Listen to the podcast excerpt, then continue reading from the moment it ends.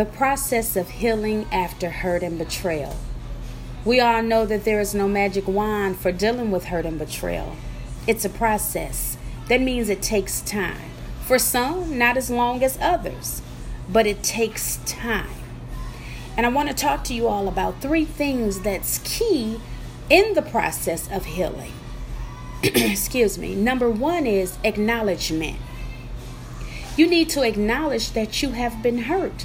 There is no need to pretend that you are extremely strong and unmoved by someone's actions against you when they really hurt you. That will only lead to deep seated resentment. Remember, you cannot conquer what you do not confront. So, acknowledgement is key in the process of healing. Along with number two, feel.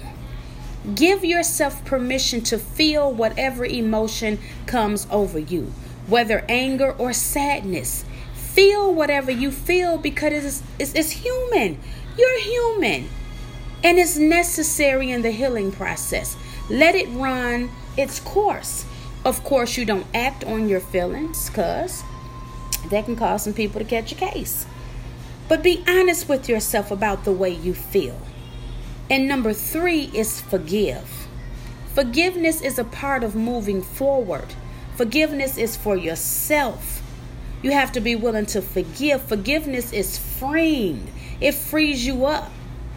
It is the motivation for forward mobility. In fact, when you have forgiven the person, you have already begun to move forward. So I want you to acknowledge that you've hurt, to feel how you want to feel because of the hurt and the pain. You're human. And then forgive from the heart, not just your mouth. Don't just say, I forgive him or her or them. Really mean that in the heart. Remember, forgiveness is freeing and it's for you. So during the process of healing after hurt and betrayal, stay focused. Stay as close as you can to God. And remember, this too shall pass. God bless you.